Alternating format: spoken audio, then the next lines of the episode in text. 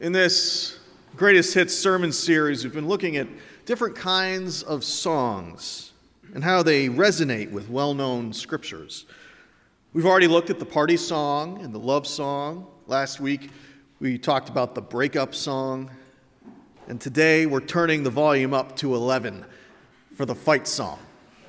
That song that you listen to when you really need to pump yourself up for a challenge.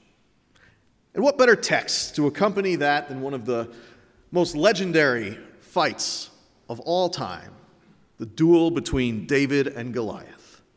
In one corner, a man monolith, 10 feet tall, armed to the teeth. And in the other, the scrawny son of a sheepherder. This text is celebrated as an inspiring tale of an underdog who goes on to win glory. But for all of Goliath's fearsome strength, David is still young, and he has yet to face his greatest enemy. A reading from 1 Samuel. And the champion emerged from the Philistines' camp, named Goliath from Gath. His height was six cubits and a span, and a helmet of copper was on his head, and he was wearing a coat of mail and the weight of the coat was 5,000 shekels of copper. And greaves of copper were on his legs, and a copper javelin was between his shoulders. And the shaft of his spear was like a weaver's beam. And the spear's head was 600 shekels of iron, and the shield bearer went before him. And he stood, and he called to the array of Israel, and he said to them, Why should you come out to wage war? Am I not the Philistine? And you, the servants of Saul, choose for yourselves a man and let him come down to me. If he is able to fight with me and kill me, we shall be slaves to you. And if I overcome him and kill him, you shall be slaves to us and serve us. And the Philistines said, I taunt the ranks of Israel this day. Give me a man and let us fight together. And Saul dressed David with his garments, and he placed a copper helmet on his head, and he dressed him with a coat of mail. And David girded his sword over his garments, and he did not want to go in them, for he was not accustomed. And David said to Saul, I cannot go with these, for I am not accustomed. And David took them off. And he took his staff in his hand, and he chose for himself five smooth pebbles from the brook, and he placed them in the shepherd's bag which he had, and in the sack and his slingshot was, in his hand, and he approached the Philistine. And the Philistine was continuously drawing nearer to David, and the man who bore the shield was with him. And the Philistine looked and saw David, and he despised him, for he was a youth and ruddy with an attractive appearance. And the Philistine said to David, Am I a dog that you come to me with sticks? And the Philistine cursed David by his God. And the Philistine said to David, Come to me and I shall give your flesh to the fowl of the air and to the cattle of the field. And David said to the Philistine, You come to me with sword, spear, and javelin, and I come to you with the name of the Lord of hosts, the God of the armies of Israel, which you have taunted. This day the Lord will deliver you into my hand, and I shall slay you, and take off your head and I shall give the carcasses of the camp of the Philistines this day to the fowl of the air and to the beasts of the earth. And all the earth shall know that Israel has a God. And all this assembly shall know that not with sword and javelin does the Lord save, for the battle is the Lord's, and he will deliver you into our hand. And it was when the Philistine arose and drew closer to David that David hastened and ran to the battle array toward the Philistine. And David stretched his hand into the bag and took out a stone therefrom and slung it. And he hit the Philistine in the forehead. And the stone sank into his forehead, and he fell on his face to the ground. Hear now what the Spirit is saying to the church. Amen.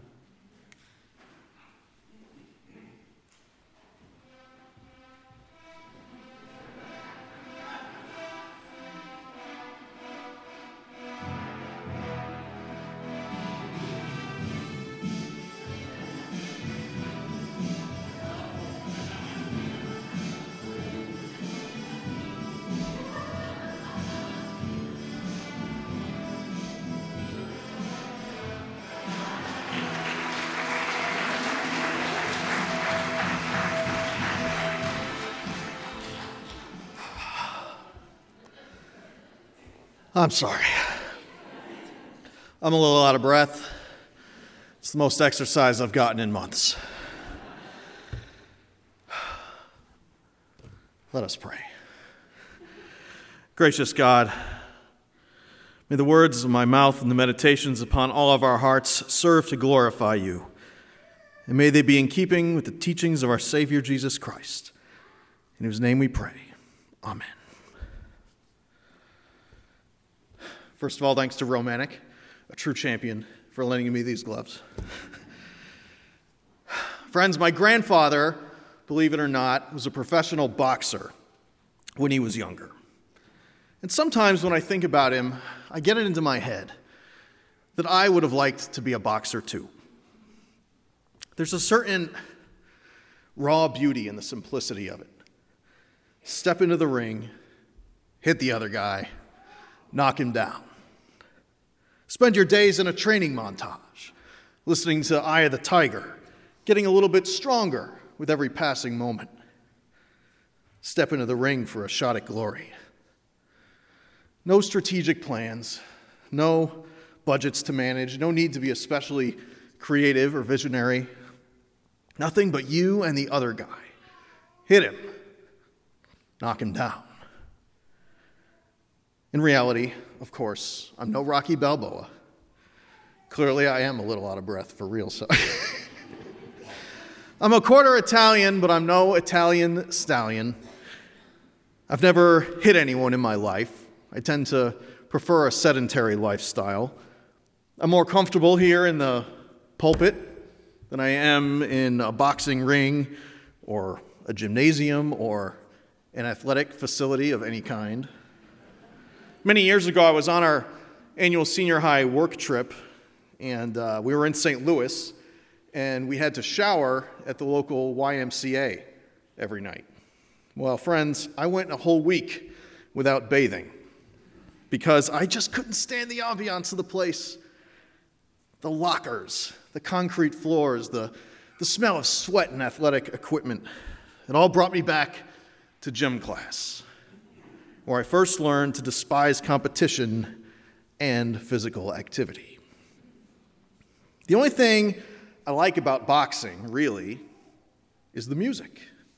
Uh, of course, I'm not even talking about the real sport. I'm just talking about the movies they made about it back in the 80s. I mentioned Eye of the Tiger before from the band Survivor. I'm sure you'll know all that one, right? Dun, dun, dun, dun, dun, dun, dun. Dun, dun, dun. It's a classic. But did you know that there's an entire genre of similar music? Much of it featured in movies about boxers and kickboxers and fighter pilots. The Rocky films are the premier example, of course, uh, featuring Eye of the Tiger on the soundtrack for Rocky III, but also lesser known classics like Burning Heart and No Easy Way Out. Anthems sung without irony, but with a whole lot of heart. I found a playlist on Spotify recently that offered up a treasure trove of this music. The playlist was appropriately called Gonna Need a Montage. That's a reference, of course, to the scenes in these films where the protagonist trains really hard and gets ridiculously strong over the course of about five minutes. Images of the dude hitting a punching bag and doing pull ups and running vast distances flash across the screen, always to the tune of some guy singing about being the best, about never giving up, about fighting his way to the top. Now, I want you to hear an example of what I'm talking about. This, uh, this is from the Karate Kid soundtrack circa 1984. Hit it. Only a man, and a man's gotta learn to take it. Gotta believe when the going gets tough, but you gotta be the one to make it. History repeats itself, try and you'll succeed. Never doubt that you're the one, and you can have your dream. You're the best around.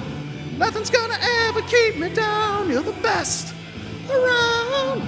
Nothing's gonna ever keep you down. You're the best around. Nothing's gonna ever keep you down. Okay. All right. All right. I'm sorry. I got a little. I got a little caught up in that one. Um, they just don't make them like that anymore, you know. Thanks be to God. You're probably all thinking. But songs like that one really fire me up when, when I'm staring down a challenge and when I feel like I'm fighting the world. David. David didn't need a montage.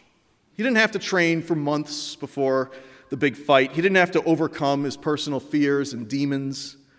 He didn't have to sacrifice much of anything. He just stepped up, knocked the other guy out cold in a single shot.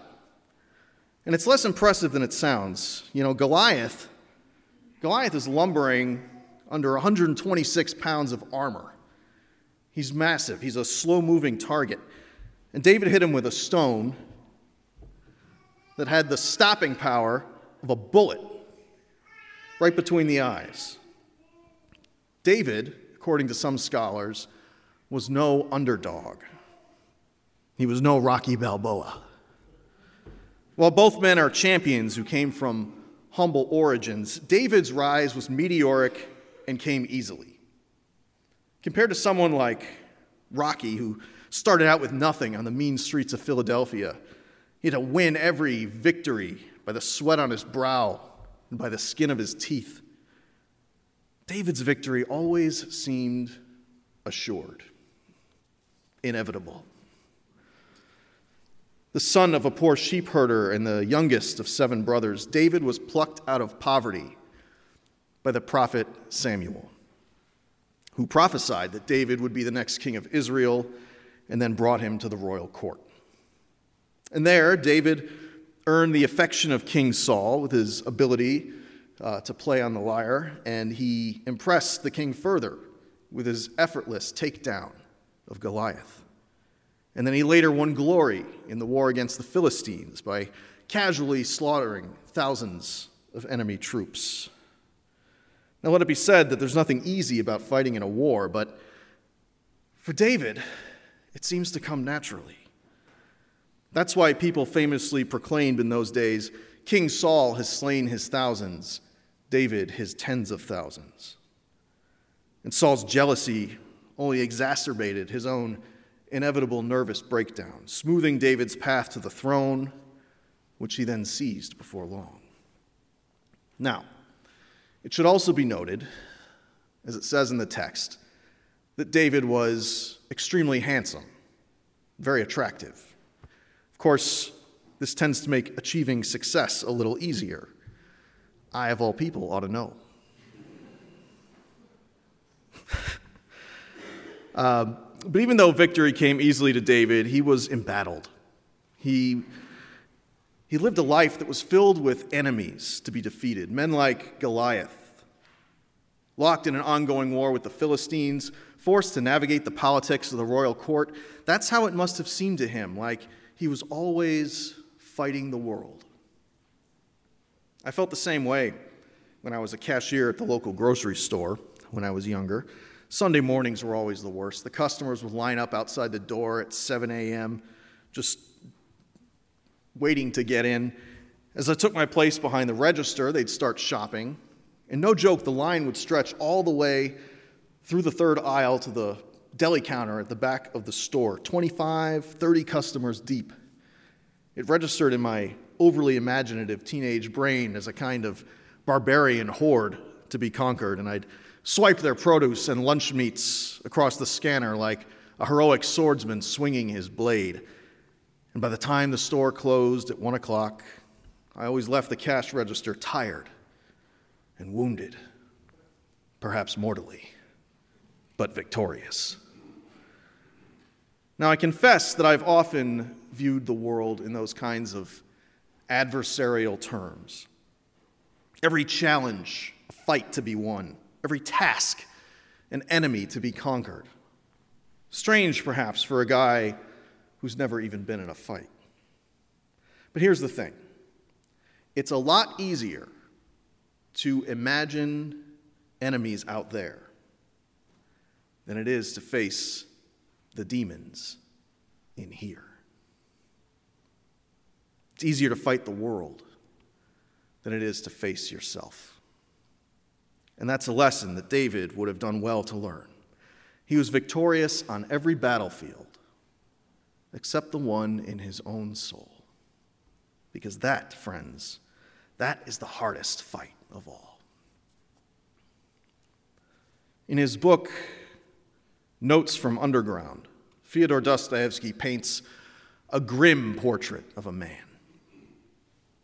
He's a man that's different from David in nearly every way. He's viciously insecure, unsuccessful, utterly lacking in charisma. He's filled with self doubt and loathing. I'm a sick man, a mean man, he begins the novel. There's nothing attractive about me. I think there's something wrong with my liver. But this man and David do have one thing in common, and that is that they perceive any enemies everywhere, all around them. It's them against the world. In one particularly absurd episode, this pitiful man becomes obsessed with a tall, handsome officer. The officer fills him with hatred, strutting around and rattling his saber like a big shot. Dostoevsky's nameless protagonist, and I use that word protagonist very loosely here, he notices that every day the officer strolls along Nevsky Avenue, never turning aside for anyone as the crowd makes way before him. And he gets it into his head that he is going to walk down the street and bump shoulders with the officer. He's going to refuse to move aside for him in plain sight of everyone. And this, he believes, will put them on even ground and somehow justify his existence. This bold idea took hold of me, he writes. I had no peace. I kept thinking of it. It drove me out onto Nevsky Avenue again and again to visualize more clearly how I'd do it when I decided to go through with it. The man asks his boss for an advance on his salary so that he can purchase finer clothes for the occasion. But it's all for naught. I almost fell under his feet, for my courage failed me at the very last moment, he laments. When I was only two inches from him, he passed completely unperturbed while I bounced to one side like a ball. That night, I was sick and delirious again. Now let's take a step back and look at this absurd situation. The officer clearly doesn't even realize this other guy exists, which is part of what infuriates him. But the officer clearly isn't an enemy, some foe to be vanquished. He's just another guy minding his own business. A little arrogantly, maybe, but so what? Wouldn't Dostoevsky's underground man be better off focusing his energy on himself turning inward, not with self loathing, but with an intention to better himself, to deal with his own issues instead of projecting them onto someone else. The same could be said of David. He's outwardly victorious, vanquishing every foe, and even some who aren't really his enemies at all. But David lacks even the slightest bit of self awareness, especially when he's younger. With things coming so easily to him, he has seldom had to struggle or to work through the kind of hardships that build a person's character. And as he grows in power, he also begins dabbling in adultery, extortion, and murder. You see, David wins every battle except the one with himself and his own demons. He doesn't put in the work. David is no Rocky Balboa. Now, it's worth noting that at the end of the very first Rocky film, Rocky loses his fights against heavyweight champion Apollo Creed, the sort of foil in the movie. After 15 rounds of brutal combat and great music, the hero loses by decision. He can't knock the other guy out. But here's the thing he never really expected to. Rocky never thought that he could win this fight in the traditional sense of the word. The beginning of the film, he's not even a very good boxer. His trainer, Mickey, tells him that he fights like an ape and that he ought to consider an early retirement. But he's determined to win by his own standards. He's determined to accomplish the goals that he sets out for himself. He's determined to be the best that he can be. He doesn't think that he can beat Apollo Creed, but if he works hard enough on himself, then maybe, just maybe, he can survive the 15 rounds until the final bell. Maybe he'll still be standing when it's all over. And that's the film's brilliant twist that Rocky isn't even fighting Apollo Creed. Not really. He's fighting himself. Because the best fighters know that the real opponent isn't in the ring, it's in the gym where you're all alone.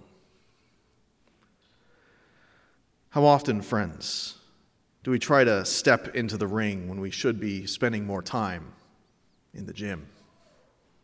Or to put it another way, as Jesus once said, remove the log from your own eye, and then you will see clearly enough to remove the speck from your neighbor's eye. Work on yourself. You can't change anyone else. This lesson convicts me personally because I literally need to spend more time in the gym. More than anything else, that's probably what I need to work on. It's no secret. I've put on some weight. It's all right, you don't have to pretend like you don't notice that maybe I've taken a little too much advantage of the ministries of hospitality in this congregation. What I need is a montage. I need to put on my headphones and listen to some Kenny Loggins and get to work. but in real life, it takes more than a few minutes to get yourself into shape, be it physically or spiritually. What about you? What is it that you need to change about yourself before you can hope to change the world? As I sat in my car just a few minutes before I interviewed for this position, I closed my eyes and turned the volume up on the radio.